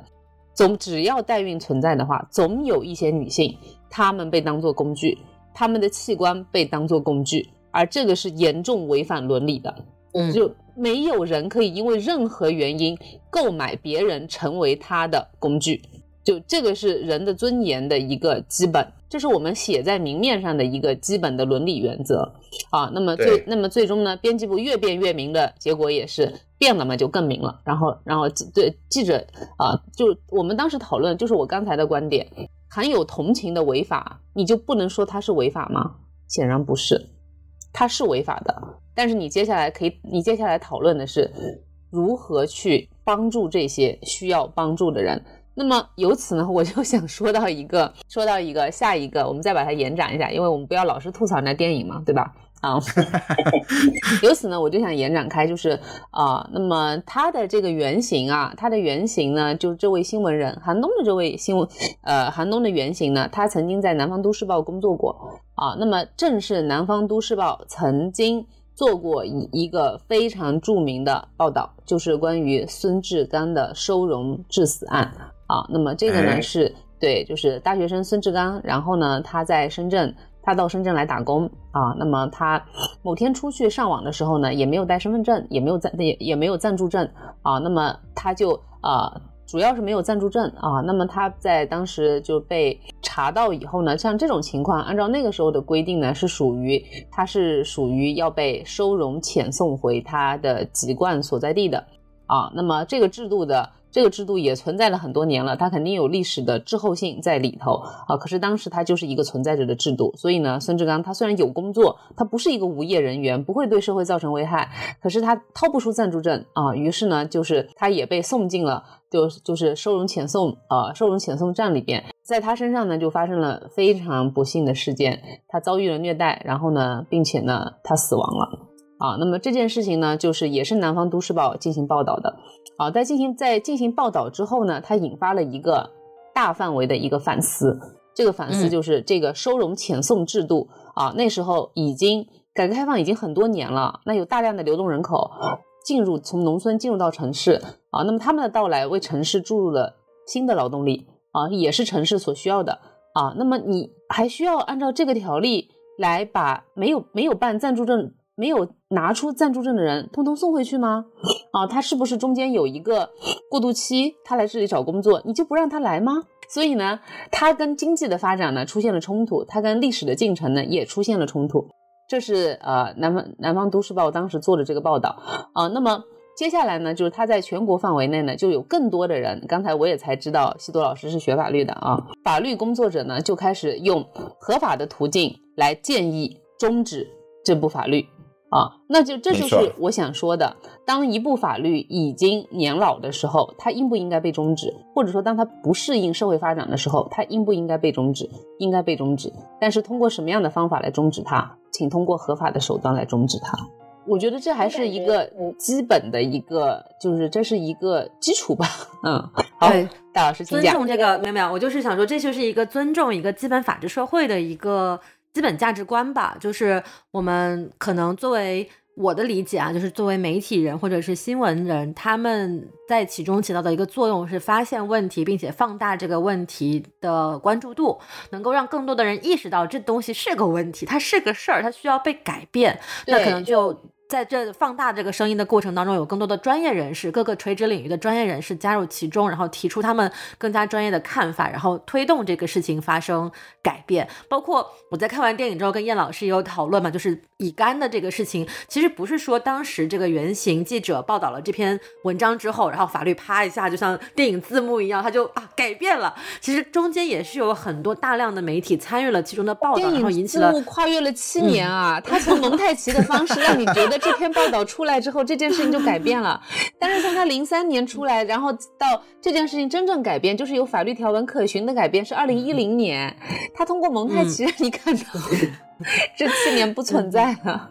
对对，就如果说他能够把这个从报道引发的一点火星，然后到啊，我们说星星之火 可以燎原，就是一点火星，然后逐渐成为一个呃众人拾柴火焰高，然后引发更多社会关注度。引用。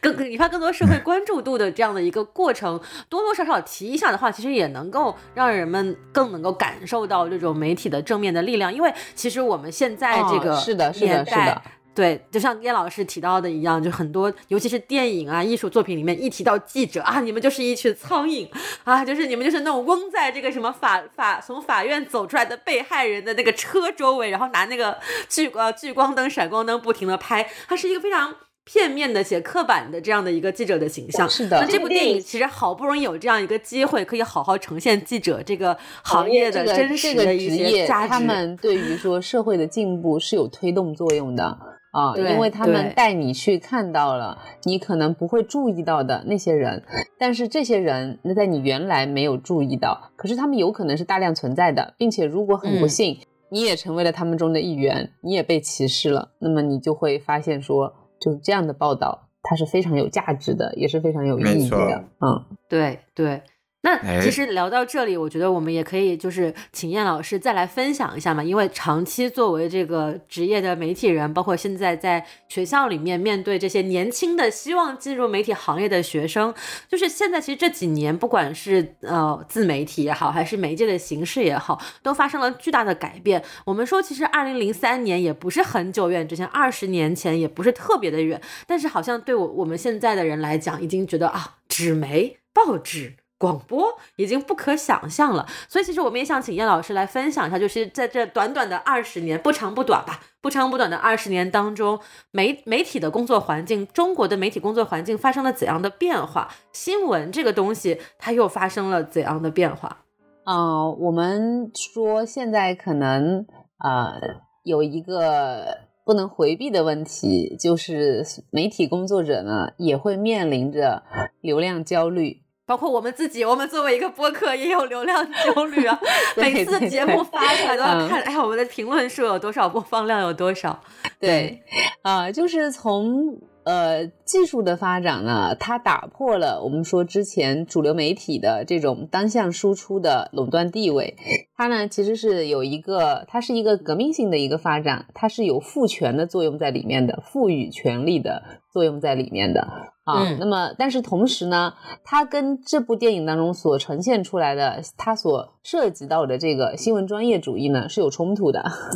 因为当这么多人被赋权之后啊，那么我们说啊，新闻它首先它是一种在变动的信息。啊，那么它是那在今天能够传播变动的信息的人非常多，每个人都行啊。对，是每个人都行啊，而且可能更多的，比如说我们今天的什么电台，那它更像是一个网络的原住民，对吗？它没有前身，它不是说从某某城市电视台然后发展而来的，对，它就是一个网络的原住民。这个我们我们。我们可以把就我们可以称它为原生媒体啊，那么原生媒体呢，它就长在网络上面的啊，但但是呢，它是它是也是赋予了我们嗯，发声的权利。那么这个呢是它的积极意义所在，但同时呢，它对新闻专业主义呢形成的消解也是非常的明显的啊，以至以至于现在就是谁，比如说我说编辑部传统。啊，那么编辑部传统呢，它是一个新闻专业主义的一个具体的场景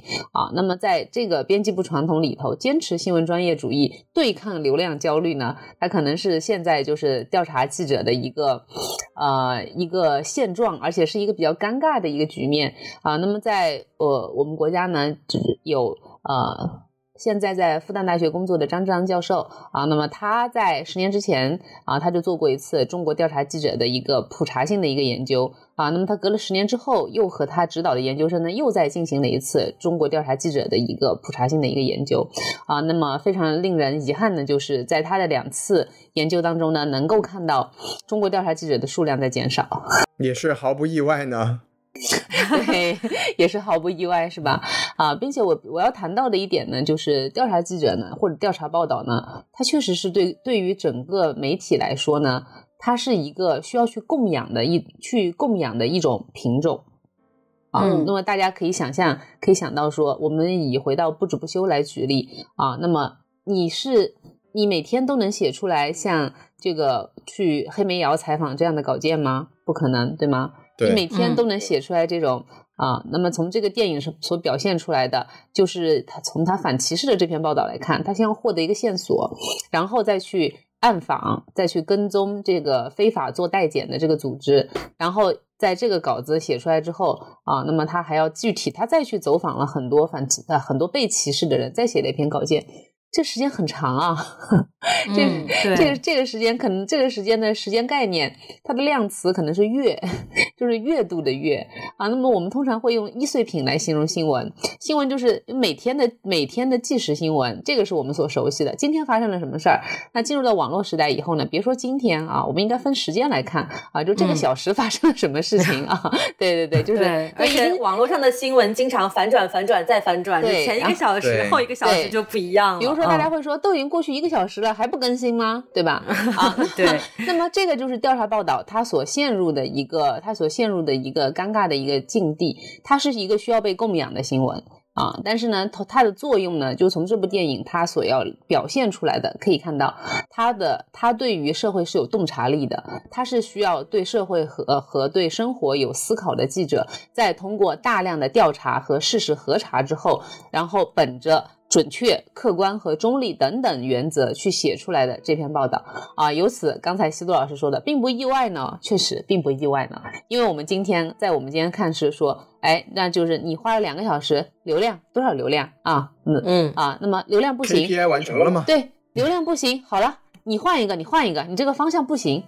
那他。显然不适合于调查记者，对吗？所以呢，这个检验的标准已经发生了变化。对，但是你说它需要存在吗？那我觉得说，当有一天发生这些重大事件的时候，没有一个调查记者到场的时候，这个才是最悲哀的。嗯，对。像燕老师刚刚在就是之前我们聊的过程当中也提到了，说其实调查这个记者这个物种啊，其实曾经也还是存在，而且就是还挺。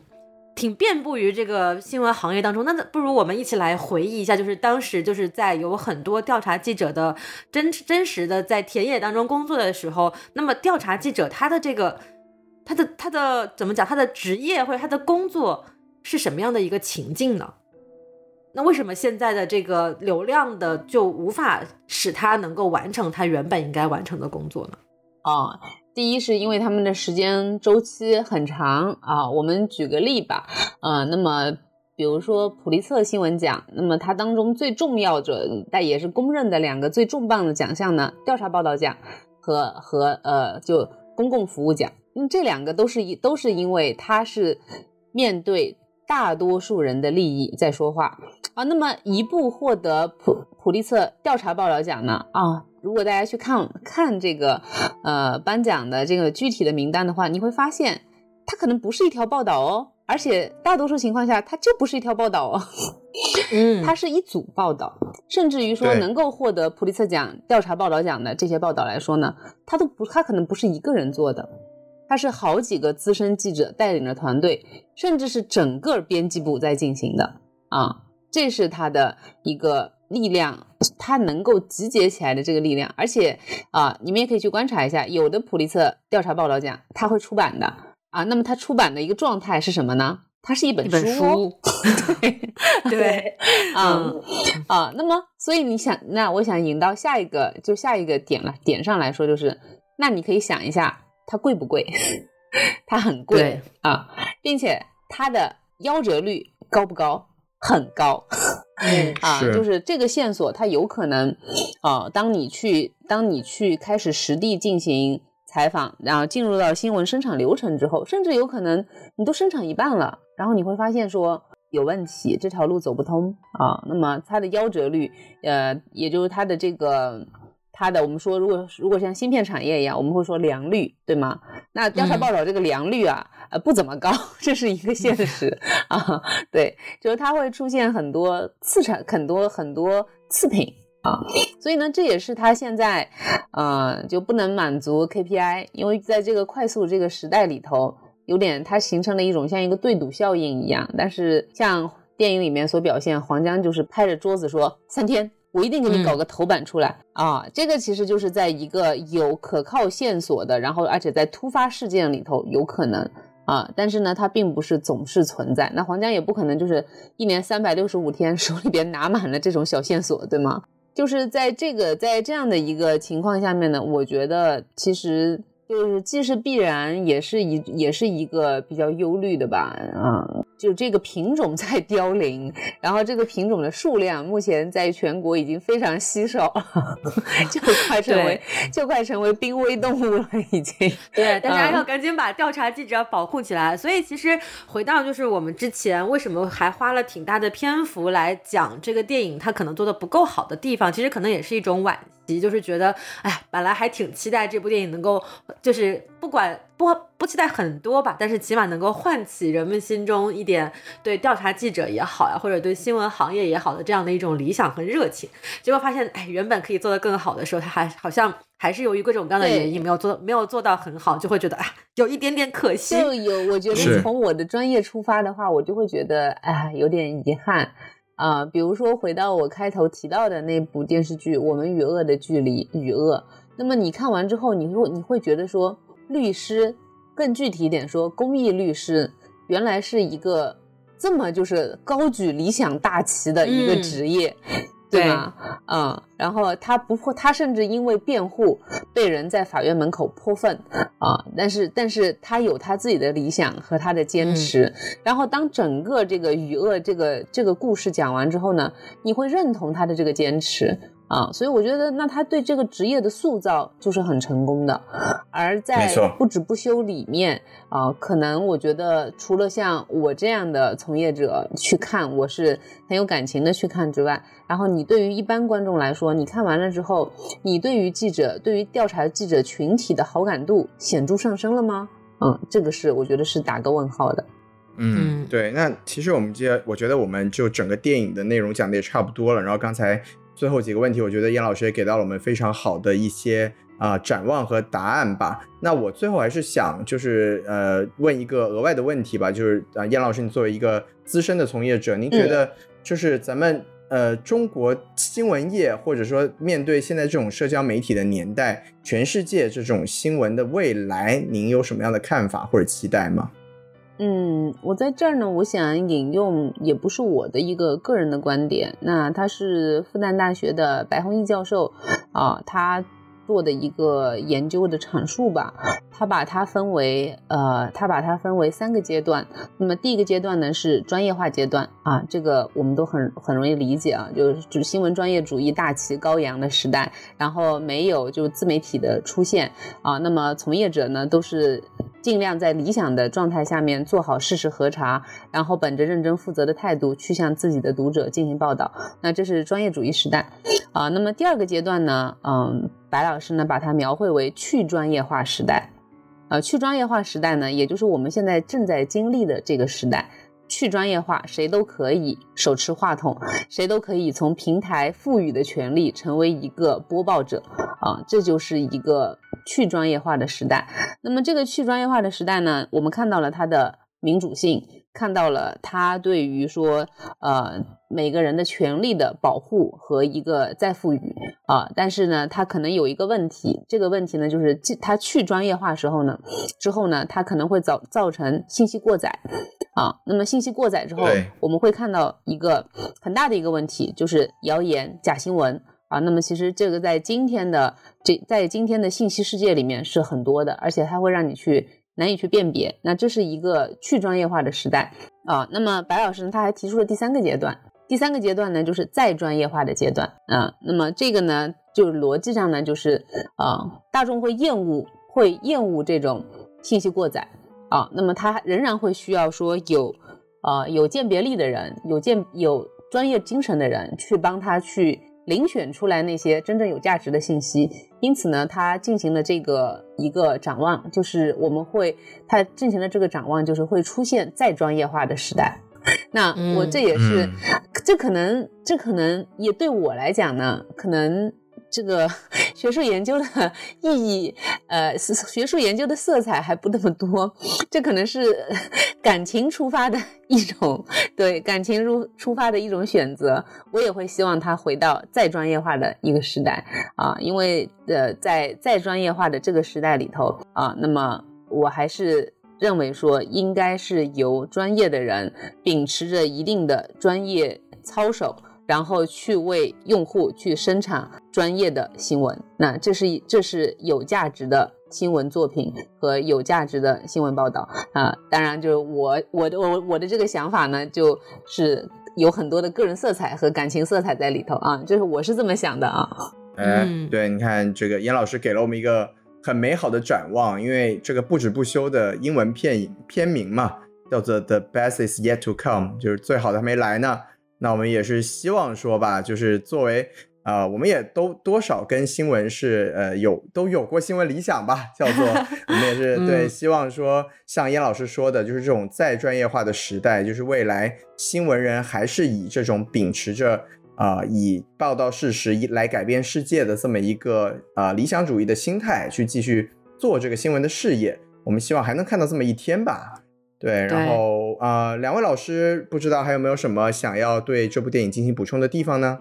啊，没有了。我感觉已经基本上把我的感受都分享完了。然后看一下，看一下我们的这个时间，电影也不过就是两小时，我们已经快说了两小时。没错没错，这也是我们节目的特性。那我们就说到此处吧，我们也就把今天的节目停在这里。然后我们非常感谢严老师抽时间来跟我们聊了这么久，我们也是受益匪浅。然后也感谢所有的听众朋友们听到此处。那当然还是要啊，再次提醒大家，不要忘记去添加我们的微信公众号 S M F M 二零一六。对，S M F M 二零一六。对，然后呢，希望大家能顺利的通过这个小机器人啊，它可能也是一个 A I，是吧？来 加入我们的粉丝群，和我们一起玩耍。对，给你推送一点什么电台的新闻什么的啊，没毛病。对，什么电台的新闻什么的，它究竟是什么？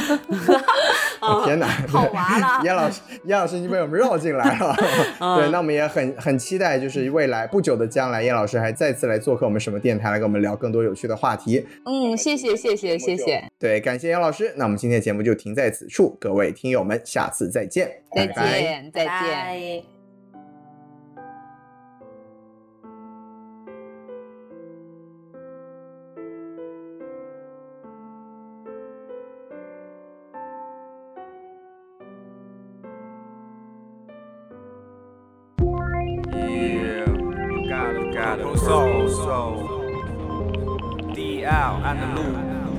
Uh, oh, the poor boy, ghetto boy, rude boy. 不爱回家的孩子都知道，进去过的孩子都知道，都知道。还在外面混的孩子都知道，被花过的孩子都知道，都知道。不爱回家的孩子都知道。